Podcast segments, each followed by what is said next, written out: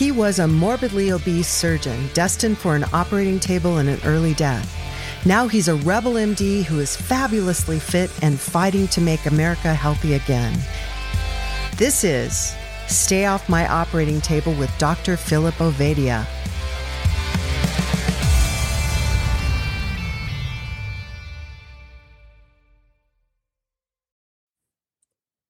And we are live. It's the Stay Off My Operating Table podcast, as you have heard. Dr. Philip Ovadia, I'm Jack Heald, and we're joined today uh, by, I, I, know for a fact this is the first uh, nut manufacturer. that, that doesn't sound right, Phil. I'm, I'm, I'm smearing this all over the concrete. Introduce our guest. Great. Really excited uh, to have Jaime Foster with us today. Uh, Jaime is the owner of uh, Georgia Grinders. Um, that is a uh, nut and nut butter uh, company. Nut uh, butter. That's the word I was looking yeah. for. but uh, excited to have her on to um, really talk about some, you know, what it really goes into, what goes into making healthy food, and you know what it ta- what it takes, and then want to hear some about how she got into that and how it is kind of uh, coalesced with her interest in health. Uh, so, with that, uh, I'm going to turn it over to Jaime to give us a little bit of her backstory. Uh, tell us kind of what got you to where you are today, Jaime. Um, first of all, thank you guys so much for including me on the podcast this afternoon. Um, I'm excited to tell you guys a little bit more about my story and talk about Georgia Grinders and and how we got started. Um, but for those of you that don't know, Georgia Grinders is a premium manufacturer of nut butters.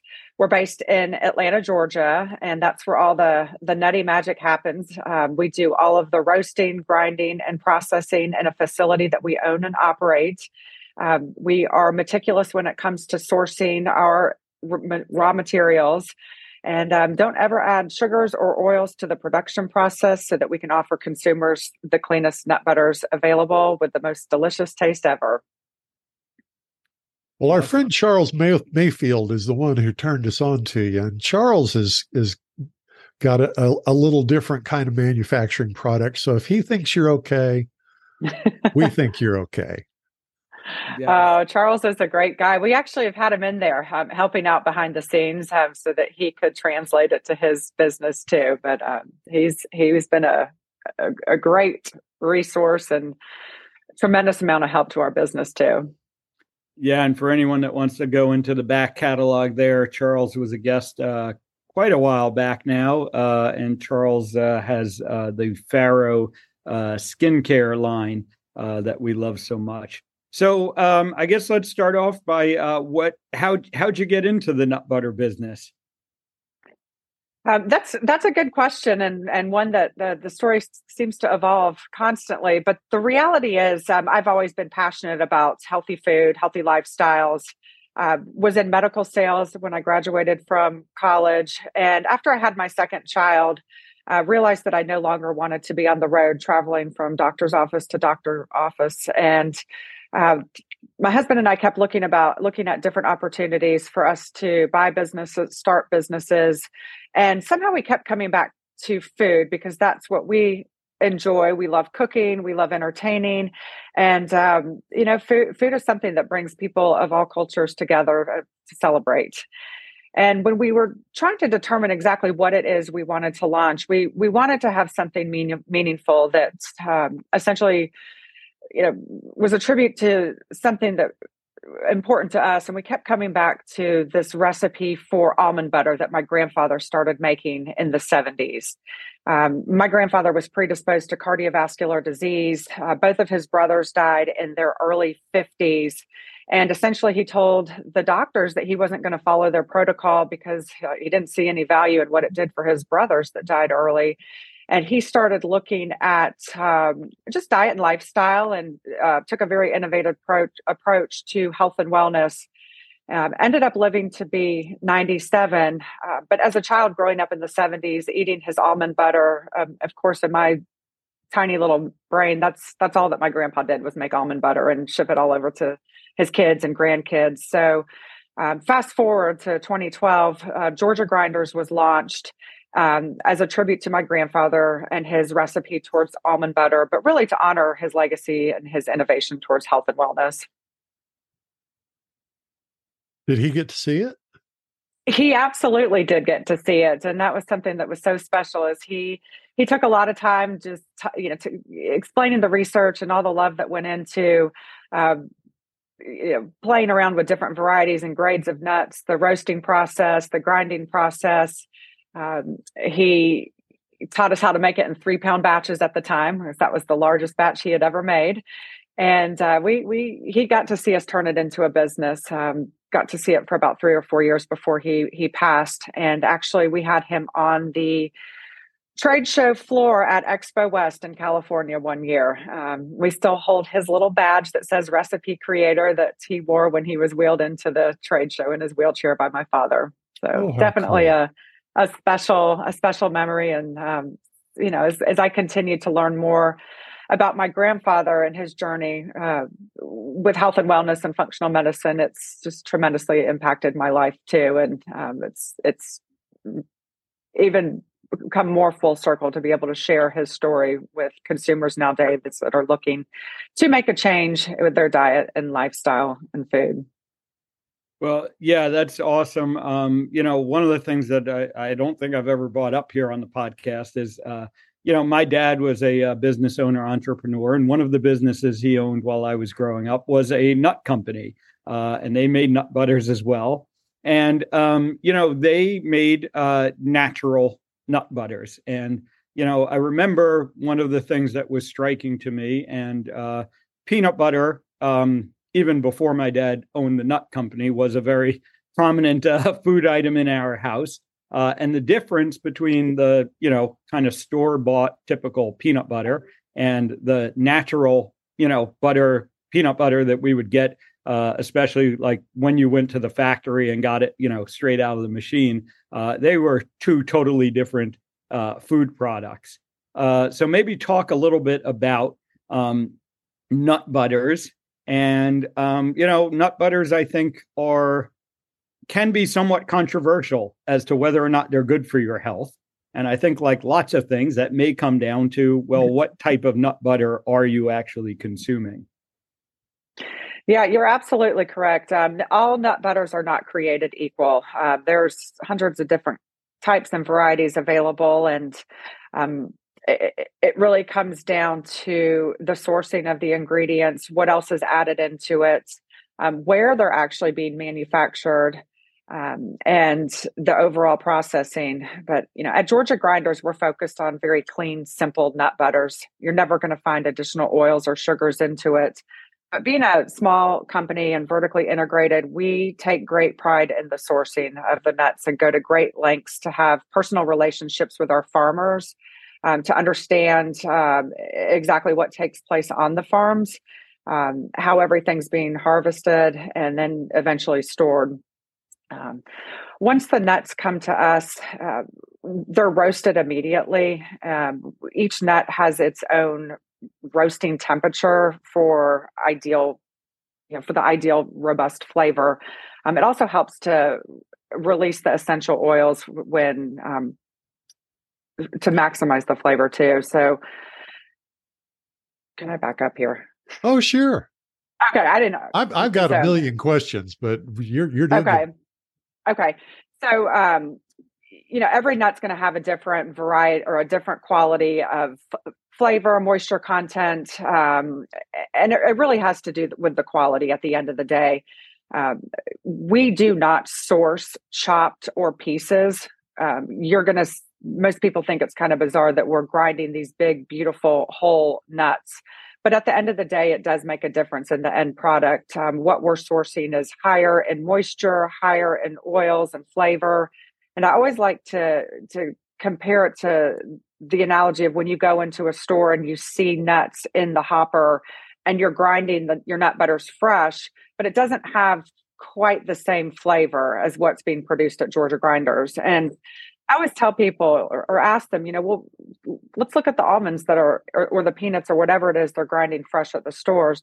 Let's take a look and see what these nuts look like and you know, if you you look at it, they're they're chopped, they're pieces. A lot of uh, debris is in it, and no one knows how long these nuts are have been sitting in the hopper. No one knows, you know, how long they've actually been available. And so by the time you grind it, a lot of times they're excess, excessively dry. They um, don't necessarily have the moisture content, and it turns into a big chalky hard block. Um, and that's because of the lower quality of the nuts that's in these hoppers. That is also true with a lot of other brands. They're using lower, inferior quality nuts, and oftentimes they're having to ha- add the additional oils, um, the additional sweeteners to really mask the inferior quality of nut that they that they start with. And so at Georgia Grinders, when we're going through the process again, maximizing the quality of the nuts, um, ideal roasting temperature, grinding process, all of it um, allows us not to have to go back in and add additional oils or sugars or flavor profile additions. Well, that you've said that several times, and it kind of begs the question: Do other folks do that? Um, absolutely. Um, you know, I don't want to reference any brand name specifically, but you'll you'll see a lot of additional oils added into nut butters. And when I say nut butters, I'm speaking peanut, almond, cashew, hazelnut, pecan, um, all all types of different varieties of nut butters. But you will see a lot of additional oils added to the production process. Um, for example, palm oil, coconut oil, and you know, not that any of these are necessarily bad for you. Um, I know we all have our opinions on the different oils, but it's just not needed. Nuts should be full of high quality oils already. And when properly harvested and stored, um, no need to add the additional oils to the nut butters. I didn't realize that. I just assumed that that the oils. I, I can remember when my kids were little, a long time ago uh, we got into Laura Scudder's uh, natural peanut butter, and uh, it was just such a, a, an ordeal because this the butter and the, the the the the oil would separate, and you'd have to grind it all up to get it to spread. Otherwise, it was just this mess. And I just assumed that the oil was added because it had to be is that true for some kind of nuts and not others? Some varieties of nuts, not others? I mean, well, not necessarily. The oil separation is not necessarily a bad thing. It's it's uh, it's actually a visual reference that consumers can see that emulsifiers have not been added to keep everything in formation. Um, the the problem, in my opinion, is when you use a lower quality nut with lower moisture content, the oil separates much quicker and rises to the top and then you're left with this hard chunky block at the bottom making it yeah. very difficult to stir whereas if you start with a higher quality nut higher moisture content um, it doesn't separate as quickly and then what does rise to the top there's still plenty available at the bottom so that you can easily stir everything back into formation um, but I always tell consumers it's not a bad thing to see oil separation. It allows you to visually confirm that there haven't necessarily been emulsifiers added to it. And when properly stirred and the natural oils, and in our case, we add some natural sea salt to the production process, it allows it to mix back in uniformly. So it's just nuts and salt? In our products, yes. Uh, well, it's primarily the, the nut and a touch of sea salt. Of course, with our salt free varieties, we don't add sea salt to it but um, yes, that's absolutely correct. But you know, speaking for other brands, and you know they there are oftentimes other flavors added to it to mask the lower quality of the nut possibly inferior flavor and then to um, just add some sweeteners to enhance it overall.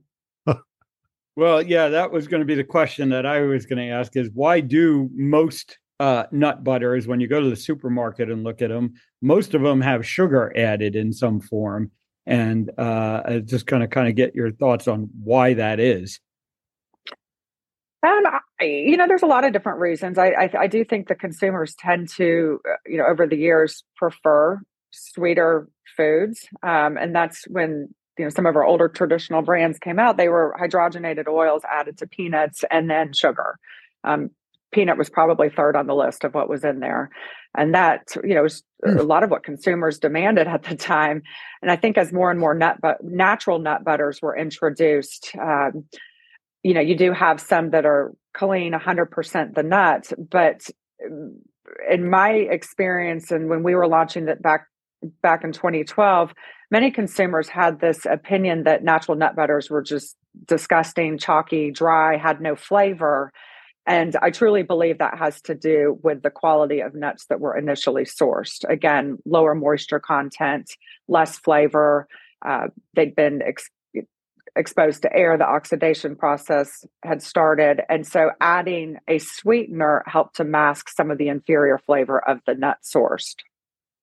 I love walnuts and I understand what you're saying. When a walnut has been sitting out too long, it's just, it's not good for anything other than the trash can. Um, so you obvi- you had to have had a tremendously steep learning curve when you first got into when you went from making almond butter in your kitchen to to turning it into a, a full-blown manufacturing process talk about some of the lessons learned along the way gosh i would say we're still learning new lessons every single day but the reality is when you're converting any type of a food product product from you know home based equipment to commercial equipment and scaling it, you know, there's there's a lot of challenges that come into play. So specifically for nut butters, and again, we started off producing only almond butter initially. Um, you know, converting from this home, you know, little t- countertop grinder to this massive, you know, couple thousand pound grinder. Just the heat conducted and generated from these grinders was causing the proteins to bind for everything to clump up and just turn into this big messy paste. And so that was something we definitely weren't anticipating. And having graduated from the University of Georgia, the College of Ag, they've been an extremely valuable resource to me and my business and helping us unveil some of the challenges that we experienced initially and still today. And in talking to a nut expert, um, he he knew immediately what was going on and and informed us that the proteins were binding from the almonds um, as a result of too much heat being generated from the grinder. So he gave us some tips and tricks. And then, of course, you know, taking it from a manufacturing standpoint, we found ways to cool the grinder quicker and to, to process the nut butters through it quicker. Um, but that's just one one specific example where I never in a million years thought we'd be dealing with uh, proteins binded proteins binding due to excessive heat generation um, that we weren't used to on home equipment. Um, you know, also, you know, I don't know about your kitchen, but mine has a, you know, it's a small convection oven. And when you bake something at 350 degrees for 20 minutes, that's not necessarily the same as in these large commercial convection ovens that rotate constantly. And um, so definitely adjusting the roasting time and tinkering with um, roasting temperatures and time and um, you know layering layering racks of almonds it, just a, a, lot of finesse and a lot of time to figure out the best way possible.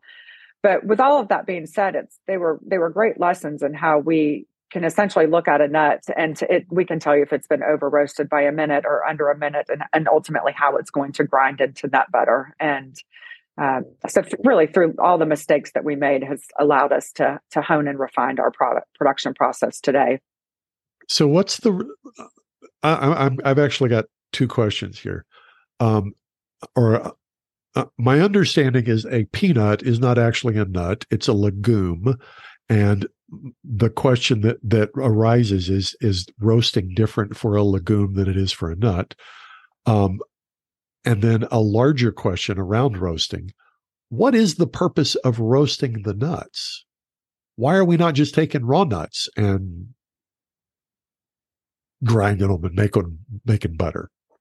Yeah, th- th- those are both great questions. Um, so yes, peanuts are leg- legumes. Um, they are not actually nuts grown on trees. Um, a lot of people don't realize that they grow under the ground, and um, you know, peanuts they've received kind of a bad rap over the years with mold and toxicity and E. coli and uh, for us with with peanuts, you're not going to find raw peanuts because they have to have a double kill step for FDA standards. Um, they purely for for food safety reasons. Um, when you look at tree nuts, so think almonds, cashews, pecans, hazelnuts, etc. Um, all of those are grown in a tree. They grown on a tree, have shells, and based on the nut and the variety, they they vary in what the FDA requires as a kill step. So, for example, raw almonds are not technically raw in the United States. They've all undergone some form of pasteurization um, as an initial kill step. And what we purchase have actually been steam pasteurized. Um, so there, there's a little life left in those suckers when if if they were to be sprouted and planted. Um, we have not had success with raw almond butter in a large capacity. And so we do slow roast them. Um, it helps to release some of the essential oils, give it a robust flavor, and then it makes it easier for us to grind. Um, when we used to make raw almond butter, essentially it was just clogging the grinder and we were left with a, a mess. So for our business, um, we have not been able to have a 100% raw almond butter. So um, and it, then it does it, it it changes the flavor to roast it a little bit. Oh yes, yes. So all nuts are going to have a different flavor after roasting. All of our nuts have been slow roasted, uh, just to release the essential oils, give it a, a unique flavor. Uh, but if anything, I would say they're under roasted compared to what you'll find if you're looking for just roasted almonds to purchase at the grocery store. Um, those have a typically a much stronger flavor, more robust. Um, typically have been roasted in oil, and so ultimately the the end product changes. Roasted in oil. A lot of them are, yes. So, you know, that's what's so important. Consumers don't understand all of the different processes and behind the scenes and what goes on. Um, I think more and more consumers are, are comfortable reading ingredients now and labels, but many of the roasted nuts out there have been roasted in oil, especially peanuts. And, and um, so, why why don't you uh, use peanuts? Why don't you sell peanut butter? Obviously, it's we do. popular nut butter. Oh no, we have a peanut butter line. Um, oh, okay. Yes, we have a conventional and an organic peanut butter line at Georgia Grinders and proudly source all of our peanuts from the great state of Georgia where we're located. Um, and in fact, we partnered with the uh, Georgia Organic Peanut Association and Georgia Organics to bring the very first organic peanut butter that was actually organically grown, organically processed and then manufactured at an organic processing facility to market. Uh, being the peanut capital of the world, Georgia, the farmers in Georgia did not were not incentivized to grow organic peanuts, and through grants, we were able to um, partner with some underserved far, underserved farmers in rural Georgia to bring the first organic crop to market. And Georgia grinders got to make it into the nut butter. You mentioned three different steps there organically grown, organically processed, and something else. What how does that differ? How does that differ um, from what we're typically seeing on our grocery shelves? Yeah, um, organics is very confusing in the certifications yeah. that go along with it. And again, I, I don't I'll be honest with you, I wasn't aware that there were so many steps in the process either until uh, founding Georgia Grinders. And then even when we started uh, with the organic peanut butter a few years ago. But essentially, uh, it, it, all starts at the farm, you know, how these nuts are being grown and are the farmers certified organic, are the fields certified organic? And have they actually paid for the organic certification?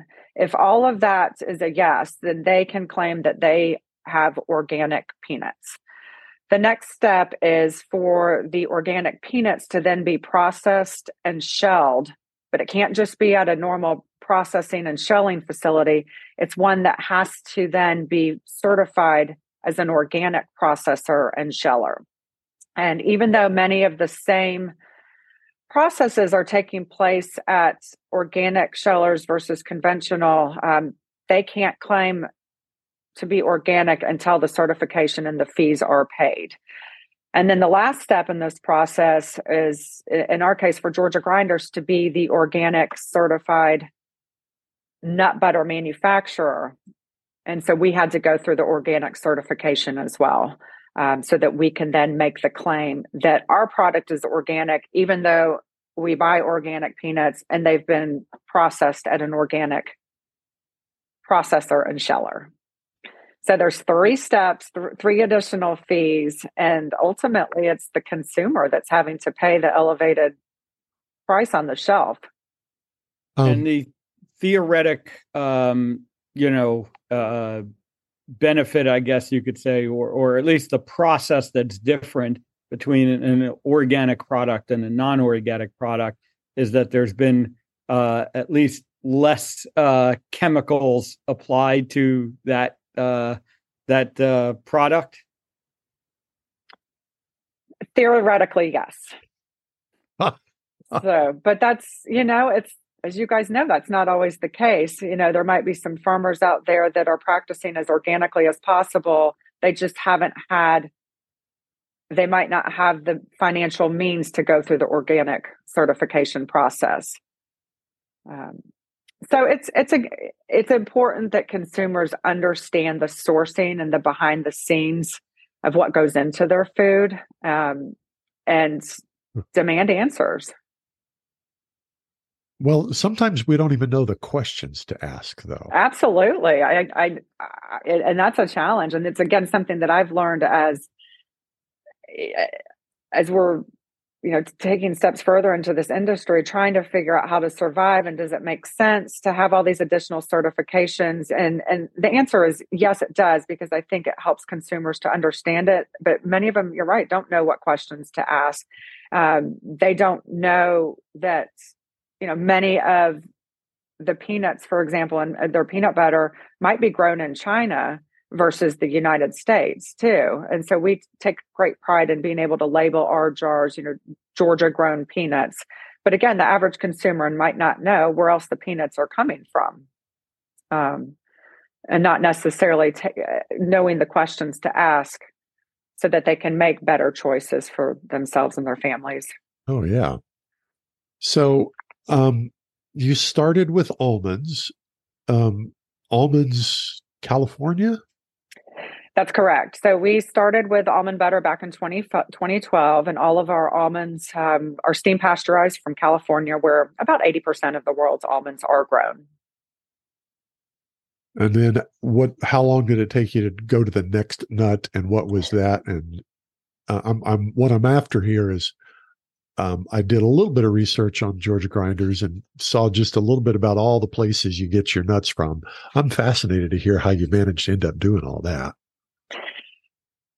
so we were in business for about a year 2012 to 2013 and just your typical new business startup every single problem we could have encountered happened um, the honeybee colony collapse disorder was taking place um, the almond crop essentially had doubled in price the drought in california contributed to this as well and we thought oh my gosh now what are we going to do we've invested all of this money into equipment, a manufacturing facility. Things are going really well with our almond butter. And if anything, it was just a huge opportunity for us to look into our backyard at the great state of Georgia and start experimenting with peanuts and pecans.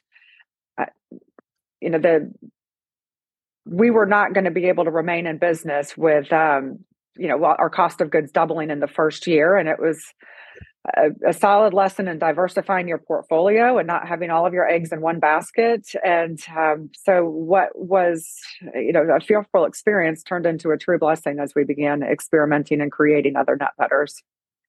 Um, is the process essentially the same nut to nut? I'm, I'm assuming there's some some minor variations, but yeah, I mean, there was definitely um, a lot of ramp up time and and you know experimenting with the different types and varieties of peanuts and pecans, and then of course the roasting process varies from you know, peanut to peanut and pecan to pecan. And, you know, almonds don't roast the same as peanuts and peanuts don't roast the same as pecans. So there was a learning curve associated with the roasting process. Um, but understanding how nut butter should flow through the grinders and what we were looking for in an end product, we were able to um, go through the R and D process pretty quickly, and and um, new products were born.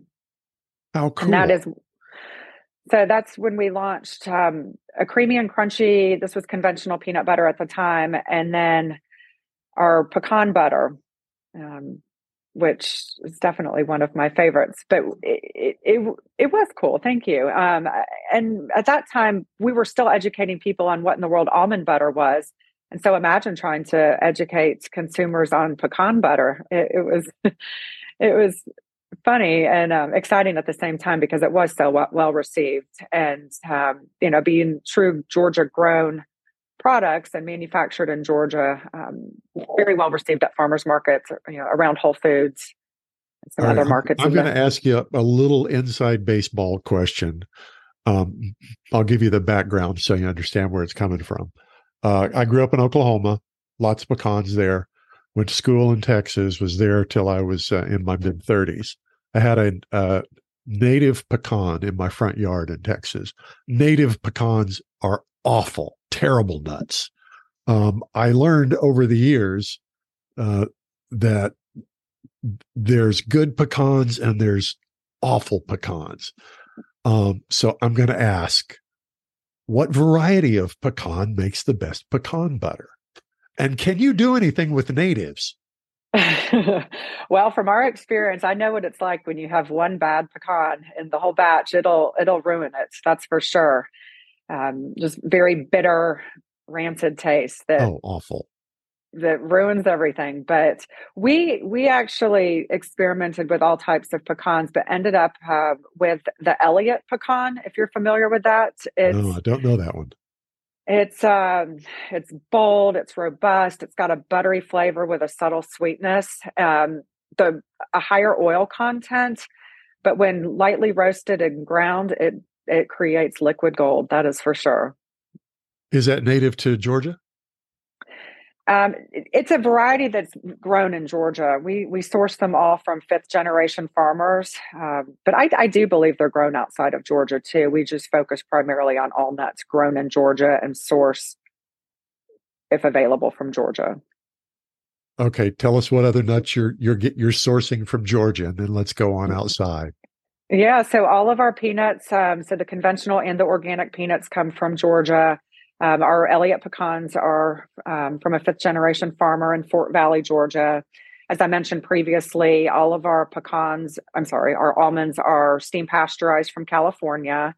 And then um, we have a cashew butter and a hazelnut butter. And um, all cashews are grown in Southeast Asia, tropical regions. And then our hazelnuts are from um, Italy and Turkey. Now, how in the world did you connect with Italy and Turkey for for hazelnuts? That sounds like it, that'd be a good story. Well, it's it's it started off with a love for Nutella um, as a oh. child, but of course was wanting to find a healthier way to um, to make a hazelnut butter. And we were in Italy a couple years ago um, in Tuscany, and went to the markets. We did went to a lot of um, cooking classes where they would take you to the farmers markets and shop. And I just kept seeing hazelnuts over and over and over. And um, that is actually where the idea was born on our trip from Italy. So, of course, we had to buy different varieties, and um, some are blanched, some are not. Um, some are whole, some are pieces, some are finely chopped. And ultimately, we found that the blanched hazelnuts um, made the best nut butters. And then, of course, fine tuning the roasting process, grinding and adding a touch of sea salt um, gave us a healthy version of Nutella, but without without the, the chocolate and the sugar. Um, though we are in the, the R and D process for a hazelnut butter that will have cacao powder and a little bit of coconut in it. That's pretty divine. That that raises a question that occurred to me as we were discussing roasting. Two of my absolute favorite things in the world are beans that are roasted, cocoa and coffee. Mm-hmm. Uh, any plan to move in that direction? I like the way you think. Um, I don't believe we will be able to launch an actual butter made from cocoa beans, but there are some espresso beans that make a great that make great additions to nut butters, um, but not solely as a ground. I haven't had any luck with getting them to grind on our equipment. Espresso in a nut butter. Mm-hmm. Tell me more. Yeah, so it's it's still in the R and D phase. Um, that's that's okay. I, I dream. I, I, I dream about nut butters, and this is what I do: is come up with different flavors and and test them and and see what's going to resonate with consumers. Uh, but for some of our seasonal flavors that we do, the the um, espresso works really well with almonds, um, with a little bit of honey and a little bit of cinnamon and vanilla. Oh. Um, it sounds like Jack is uh, volunteering for your uh, taste testing. Uh, yes, panel. yes. Yeah. Oh so, gosh, um, I, yes. in the, um, eh, you know, certainly uh, nuts uh, uh, are a prominent part of, uh, you know, low carb keto diets that many of our uh, uh, listeners are on, and I find that there's a lot of uh, controversy around you know different nuts and how healthy they are and uh, some of this uh, certainly has to do with the different um, oil contents uh, you know especially the polyunsaturated linoleic acid uh, different differing contents between nuts uh, so i'd love to get your thoughts from a nutritional uh, standpoint as to whether or not there is a significant difference between um, the nuts and uh, maybe uh, even a little bit of a ranking uh, if if you are so inclined. Yeah, I, get asked that question a lot, and I know that you know consumers have so many different preferences when it comes to diet and lifestyle you know, whether it's keto, paleo, plant based, you know, I think at the end of the day, people are looking for nutrient dense, clean ingredients. So I never, I always steer clear of, of advising people on what's the healthiest because what might work for you doesn't work for me. We all have different sensitivities and allergies. Uh, what some can t- some can tolerate almonds, others can't. While some can tolerate peanuts, others can't. Um, all tree nuts are not created equal either. So I, I, I do feel that consumers actually they need to listen to their body and see how their body reacts when eating different nuts. Um, I, I do believe and, and that all can agree that nuts are a healthy source of dietary fat. Um, you know, I think there was a, lot of misconception about nuts in general being a great source of protein, but they're actually just a great source of fats. And um, you know, it's they're essential for giving your body energy and supporting cellular function and protecting your organs and helping to keep your body warm. Um, so, with that being said, I I think it has to be the consumer's choice how they feel when they eat them for them to truly understand um, how they've been grown, how they've been processed and manufactured, um, because not all peanuts are created equal, not all almonds are created equal, and it's it's it's important to understand the nutritional profiles of each. So that probably didn't answer your question, um, though I, I, do like to steer clear and I don't want to ever debate on what's healthy and what's not, because when eaten in moderation and when you listen to your body, um, I think we can all identify what nuts are best for us. And um, so maybe expanding out a little bit, you know, on a general sense, the, f- the food industry uh, and I'm going to say rightfully so, gets criticized uh, by myself and others uh, for putting, you know, business interest profit margins ahead of uh, the health of their consumers. And so I'd love to hear from you. Uh, I, you know, and I know your company, I certainly would say, is different than that. And you do seem to have an emphasis on health and an interest in health.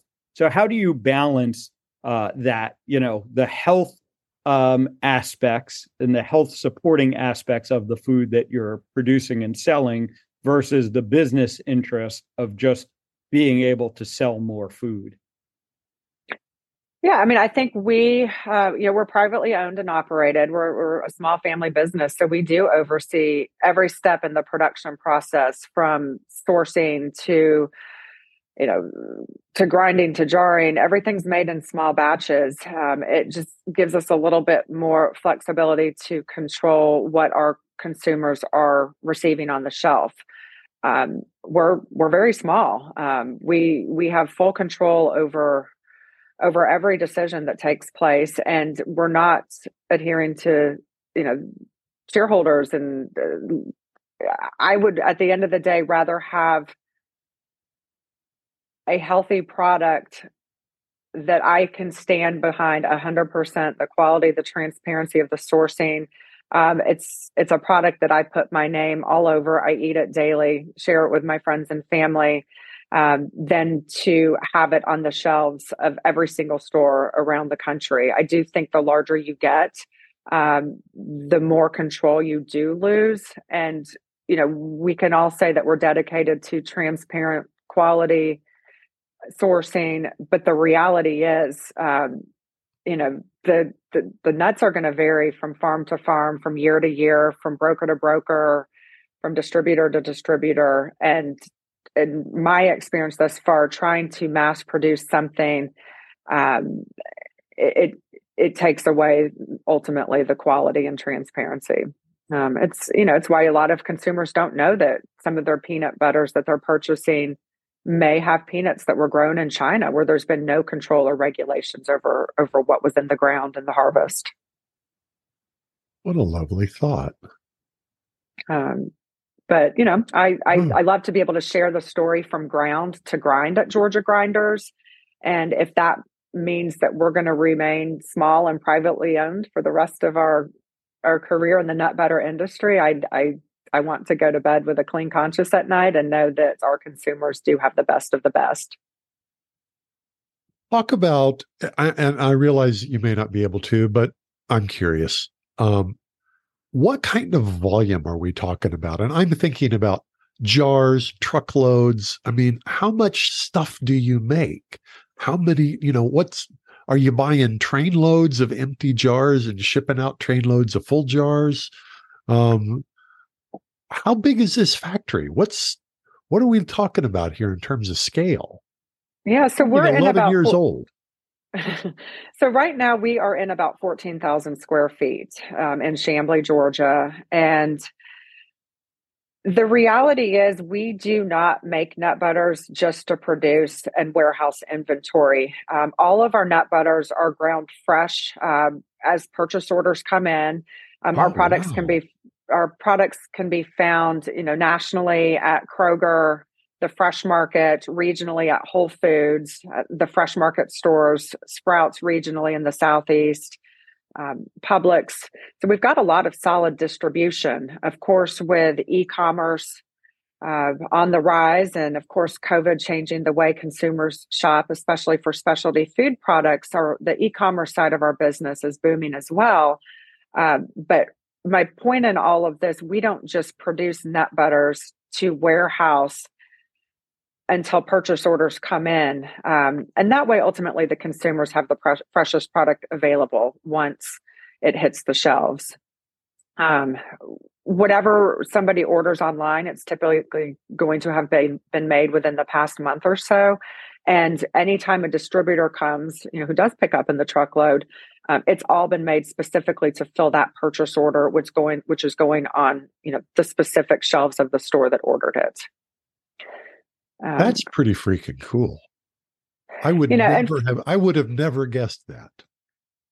I would assume the, that when you reach a certain level where you're distributing nationally, you're just stuck where okay, we just got to crank it out and hope it gets bought. But you're actually making it as it's purchased. That is correct. And that was our commitment to all wow. of these retailers that selected to work with us is, you know, it's going to have as close to a 365 day shelf life. But of course, by the time it's produced, palletized, you wait for the truck to come and get it, it arrives in their warehouses warehouse. You've lost about 20 days. Um, but it, it is as close to a year shelf life as possible by the time the consumer gets it on the shelves. Um, you know that that was one of our challenges initially when starting Georgia Grinders is is do we invest into manufacturing or do we choose to work with a co-packer and being a small company we were not able to make sense of the minimum shifts that a co-packer would require of us. So for example, if I had asked somebody to make us, you know, almond butter at the time, they would have required a full day shift, which then would have yielded, you know, thousands and thousands of jars, multiple pallets on end with nobody to sell them to. And yes, we could have sold them off easily within the year, but consumers and distributors don't want product with a two year shelf with i'm sorry with a two month shelf life remaining and so making the decision to invest into manufacturing um, allows us to have control on what we're producing and the freshness. Um, but don't get me wrong there's there's days where it's extremely chaotic as we're trying to get large purchase orders out the door and then seasonality of course kicks in and there's some slower times and you know we're we're looking for some things to do but I was to I was to ask you what is the seasonality in the nut business you know it's changed significantly since 2012 when we started um, i think 2013 nut butters were one of the fastest growing food categories in specialty foods and it's still been an education process uh, but i for the most part, we're pretty steady year round. Um, summertime, we typically have a slump in July. Of course, the holidays are busy. And then um, the New Year's extremely busy with New Year's resolutions and people trying to eat cleaner and incorporate, you know, different foods into their diet. Um, but but for the most part, we're pretty consistent with summer slump. What about uh, when are, when do nuts ripen? When do they when do they come to maturity? Does that is that throughout the year? It's throughout the year, depending on, and then um, you know you've got harvest, and then that predicts the crop for the following year. So you're always purchasing well in advance of the crop actually being available. And I was so, going to ask you if you're if if you're involved in futures purchasing there. Yes, for you know we we are we have some contract pricing. We also do a lot of spot purchasing too. Um, you know, being small, we don't have a significant amount of cash flow to, you know, you know, really to estimate the volume that we're going to need for the entire year. I can imagine. So, uh, what's uh, what's something that's been uh, kind of surprising to you about getting into the the food industry? What, what's like uh, maybe something that people who you know aren't in this industry never really would have even thought about that's been pretty surprising to you mm, this is a tough one and i have to be very careful on how i phrase this but um you know i think at the end of the day consumers are demanding premium products now um, larger grocery chains are looking to expand their portfolio of of natural and organic products. Um, however, it's not always easy for the smaller manufacturers like Georgia Grinders to compete with the larger ones because we're not always in a position to be giving free product to every single store. Um, there's this concept called free fills um, at the retail level. And basically, what that means is if you know grocery store X that has a thousand stores throughout the country wants to bring in two of our products, let's say almond butter and cashew butter, then they are going to ask us to give each store a free case of almond butter and cashew butter. And if you do the math, you know, wow. at roughly, let's just keep it simple, you know, $10 a jar, a thousand stores, um, 12, 12 units per case. It's a huge investment on the front end for manufacturers. And we're not in a position to say yes. Uh, that's just that's just bad business. And And that's made it extremely challenging, though I will say, with the retailers that we're in, um, many of them um, are, are extremely supportive of small businesses and the change that we're trying to make. And we have never had to um, offer free fills to be a part of the shelves. Um, another challenge for smaller manufacturers, too, is that um, we're asked to pay slotting fees. And it might be, you know, $5,000 per product to be on the shelf. So again, you know, before you're even on the shelf, you're you're in the hole. And what I like to say, this is this is an analogy my husband and I like to joke about, you know, if we want to go shop at a at grocery store, you know, new grocery store, we we should have the ability to walk in and say, you know, we're going to test out your store today, but before we do so, do you mind if we just fill your cart we want to make sure we actually like the products we're bringing home. And if we like them, then we might be back to buy them. And essentially, that's the that's what we're faced with. You know, we don't know that our products. We know our products are going to sell because they taste great. Um, however, to invest hundred thousand dollars, you know, essentially to appear on a shelf with not one unit being sold is it, it just doesn't make business sense. And ultimately, it's the consumers that um, that are being penalized because the prices are being raised significantly. Well, that uh, gets that, to the mark. Oh, I'm sorry. Go ahead, Phil. Yeah, no, I was just going to say that's kind of interesting because you know then you start thinking about you know is the supermarket uh you know are, are they more concerned about you know what the consumer is buying or are they more concerned about you know the fees that they can get from companies to place their products in the supermarket. Uh, I would yeah. say most people don't think about the fact that um, when you walk into the supermarket, you're you're not the only uh, consumer. I guess you're not the only target market for that supermarket.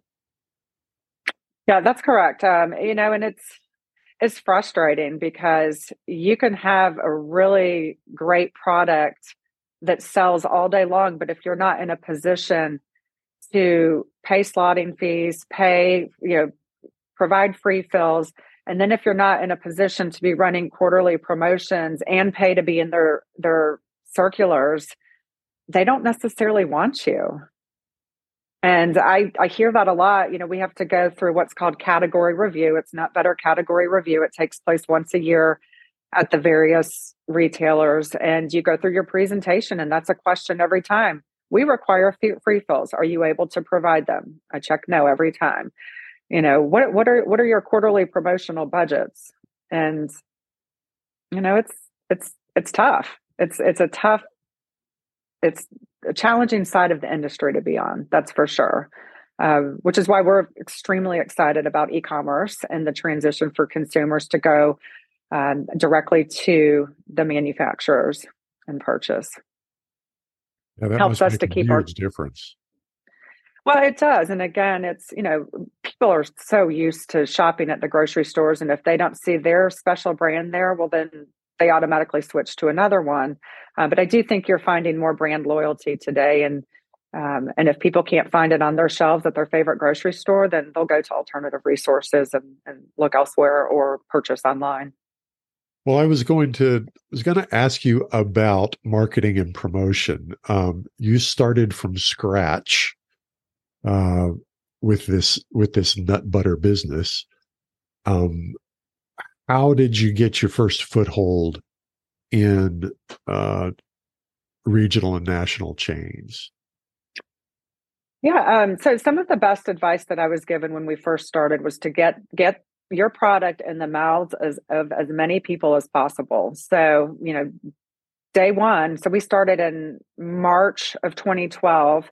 I had pl- applied to some local farmers markets in the Atlanta area that are extremely supportive of our values and our mission. And we were accepted and, you know, just started sampling away and people the feedback was great. It gave me the confidence to be able to just walk directly into whole foods you know the regional office and drop off samples and get the process started there. Um, you know I, I, have to say that they were whole foods was extremely um, supportive of georgia grinders and they rolled us out onto their shelves for some local stores within the first six months of us um, being in business.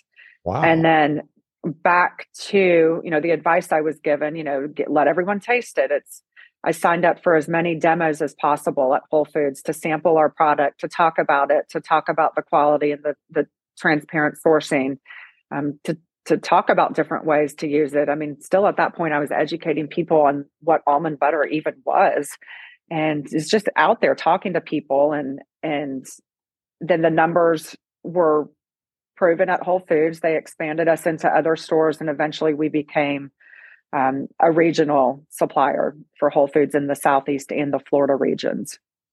Um, same thing with the fresh market. They a lot of these larger retailers have local programs, and so we, I looked into all of those and tried to get Georgia Grinders into as many of the local programs, and that eventually helped us to get into national distribution with with their stores.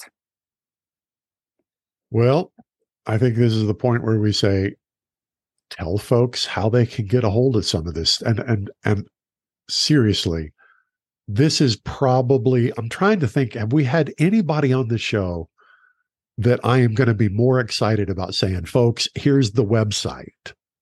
I I can't think of anybody off the top of my head. It's mostly medicine and and training programs. This is food, man. So this is this is food, and it's the world's best nut butters, and food is medicine. So I, I encourage everyone to go to georgiagrinders.com. Um, you can read more about our story, um, the different products that we make. We have a lot of great recipes, so we can get consumers to think outside of the jar. Um, and I'd love to be able to provide your listeners with a discount code um, for 20% off today. Um, Oh, fire away. We'll make sure it shows up in the show Yeah, notes. we'll put that in the show notes. Okay, great. What is uh what's a, a code that you guys typically use for discounts? Um, I fix hearts. Okay, let's do iFix Hearts 20, and that will be for 20% off site wide. All caps, iFix Hearts. we are buying some nut butter. Sounds good.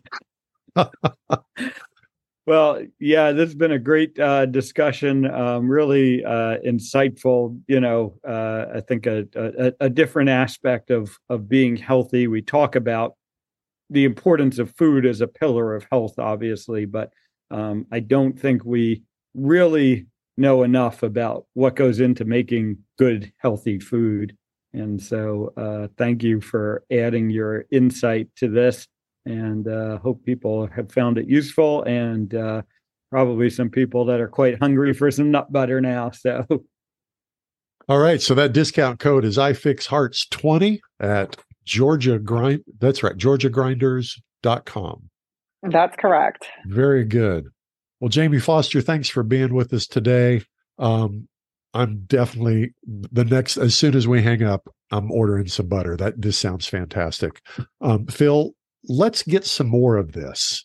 This this is way more fun than the the guys who sell pills. Uh, not that there's anything wrong with the pills, but for the guys that are trying not to sell pills, for the guys that are trying not the to. guys we have on, but yes.